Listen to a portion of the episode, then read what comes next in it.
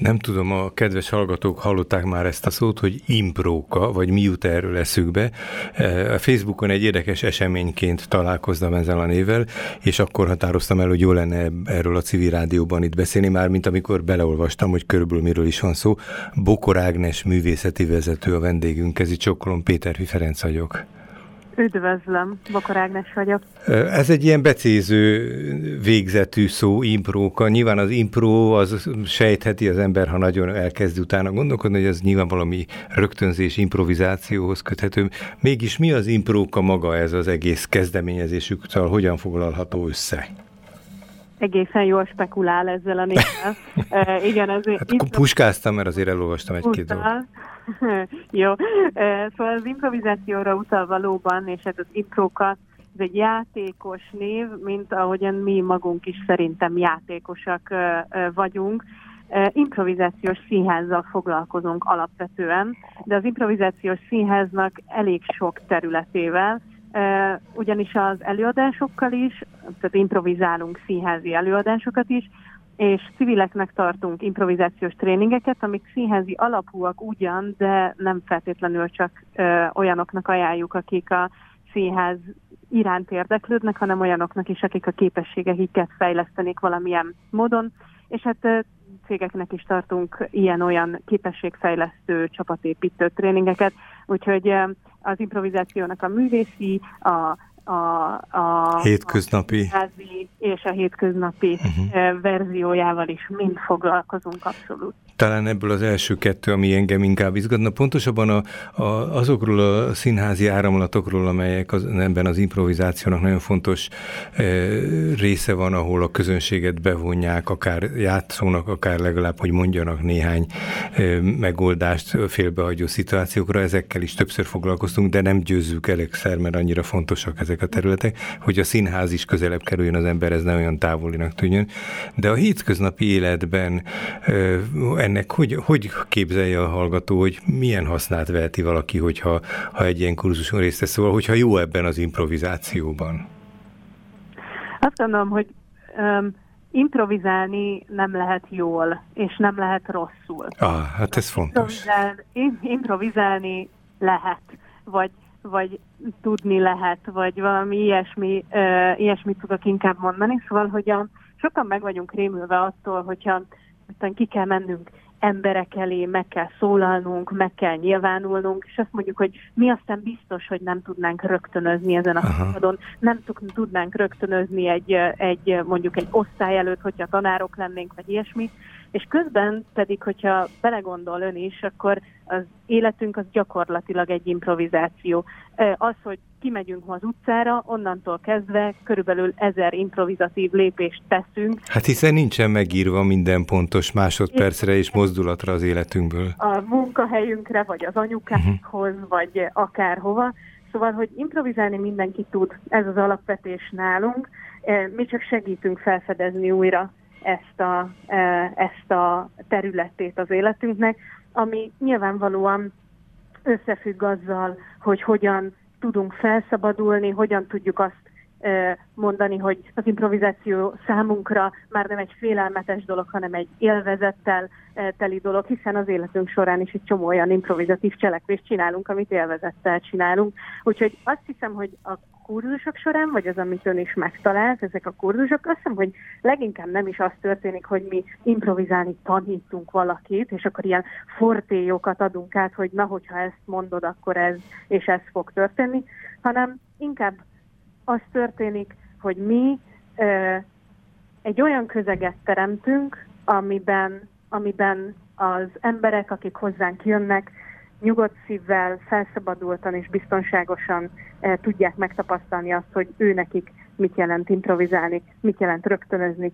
mit, mit jelent felszabadultan létezni. Aztán ezzel jön egy csomó minden más, nyilvánvalóan, hogy hogyan tudunk együttműködni másokkal, uh-huh. hogyan tudjuk a saját kreativitásunkat felszabadítani, e, és a többi. És hát ebbe, amit mond, tudunk aztán... ebbe belehallom a bátorítást, tehát hogy ráébreszteni az embereket, hogy igenis képesek arra, hogy Abszolút. helyzeteket megoldjanak. Ránk azt kell, hogy mondjam, akik, akik valam, valamiért félnek attól, hogy improvizáljanak. Hogy, hmm. vagy hogy félnek kiállni emberek elé, félnek kapcsolódni másokkal. És aztán az a tapasztalatunk, hogy egy kurzus után főleg, de aztán a második, harmadik kurzus után még inkább azt tapasztalják, hogy nem csak a kurzuson vagy a kurzus résztvevőkkel szemben, hanem a saját életükben is ezt a felszabadultságot, kreativitást, együttműködést, kommunikáció fejlődést, ezt meg tudják élni.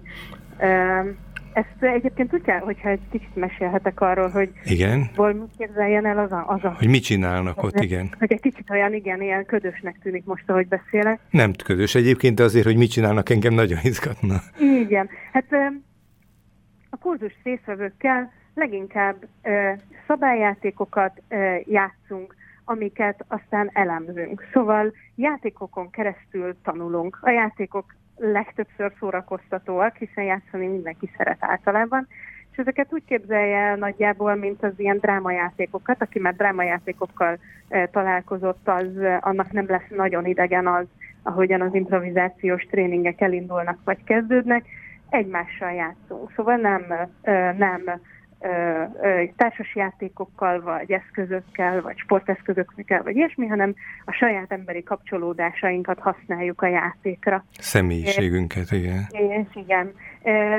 És, és kapcsolódunk egymáshoz, beszélgetünk, játszunk, senkit nem kényszerítünk színpadra az első alkalommal, hogy szavaljon, vagy legalábbis megnyilvánuljon, nem tudom, sok idegen ember előtt, hanem egy, egy ismerkedő folyamaton keresztül szépen lassan játékokon és beszélgetéseken keresztül rávezetjük magunkat arra, hogy mi hogyan vagyunk képesek létezni ebben az improvizatív térben. Aztán, hogy ebből mi lesz, hogy ki hogyan kattan rá, hogyha élhetek ezzel a kifejezéssel, mit szeretne vele kezdeni, a saját életébe szeretné bevonni a már létező civil életébe, vagy elkezd komolyabban az improvizációval és ennek a színházi vetületével is foglalkozni, az pedig mindenkire rá van bízva, én, mi az, amit elvisz. Én közösségi munkával foglalkozom, és a mi munkánknak gyakori része, hogy egy faluban vagy egy városrész szomszédságában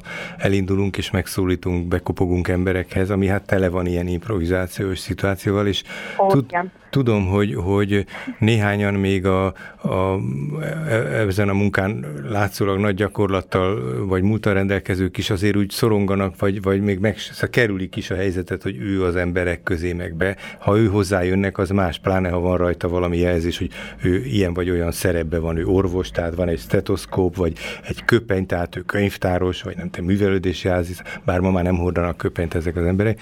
Szóval, hogy ha, ha az embernek a hétköznapi létében kell valakit megszólítani, az egy gyakran félelmet gerjeszt emberekben, és hát van, akinek pedig, a, a, aki mint hal a vízben úgy ér, él ilyen helyzetben, mert kitűnően rátalál. De abban, amit mond, azt érzem, hogy, hogy abba, arra, abban érdemes biztatnunk az embereket, hogy mindenki képes elemi szinten a mindennapi kapcsolatainkban, a munkájában használni azt, hogy ő rögtönözön, hogy ő megoldjon helyzeteket, tehát hogy belemenjen olyanba, aminek nem pontosan tudni még az útvonalát vagy a végét. Ez abszolút így van. Hogyha bárki most a hallgatók közül ebbe belegondol, hogy ő például a mai nap folyamán csinálta olyat már, amit nem tervezett el reggel, akkor azt kell, hogy mondjam, hogy százszerzelék azt fogja mondani, hogy igen, csinált olyat, amit nem tervezett el reggel, és szépen ügyesen megugrotta hmm. ezt, a, ezt a dolgot. Az, hogy ez milyen formában nyilvánul meg, természetesen, amit mond is, hogy idegen emberekhez oda menni, idegen emberekkel adott esetben telefonálni. Ez sokakban szorongást gerjeszt, és, és azt kell, hogy mondjam, hogy nem is kell ezt mindenkinek csinálni alapvetően. Szóval, hogy én nem... Meg szégyelni se kell.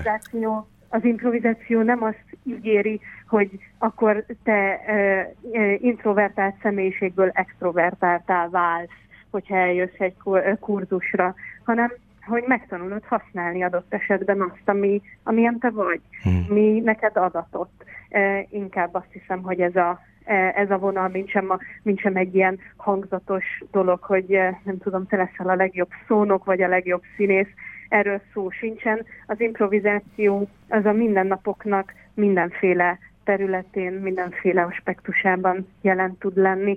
A leg kisebb dologban is, hogy hova rakok egy poharat, egészen odáig, hogy felmegyek egy színpadra 2000 ember elé beszélni. Mikor mi megbeszéltük e-mailben, hogy ma a rádióban beszélgetni fogunk, nem tudtuk ezt a pontos utat, tehát mi is improvizáltunk, hogy na, hogy fog lezajlani ez a 8-10 perc, amit beszélgetünk. Ez a 8-10 perc. Örülök ennek, hogy, hogy létrejött ez, és annak is, hogy, hogy egy csomó dolgot olyat is mondott, ami az én számomra is izgalmas, vagy fontos, vagy érdekes, és hát szívesen a hallgatókkal ilyeneket hoztunk meg.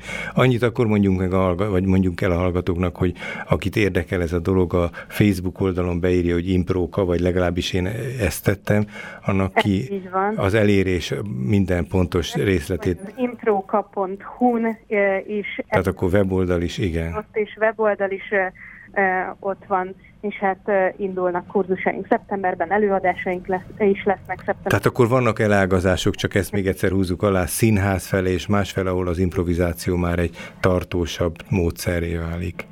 Ez így van. Nagyon szépen köszönöm. Bokor Ágnes művészeti vezető volt a vendégünk, az Imprókáról beszélgettünk. Kezi csókolom. Viszont hallásra.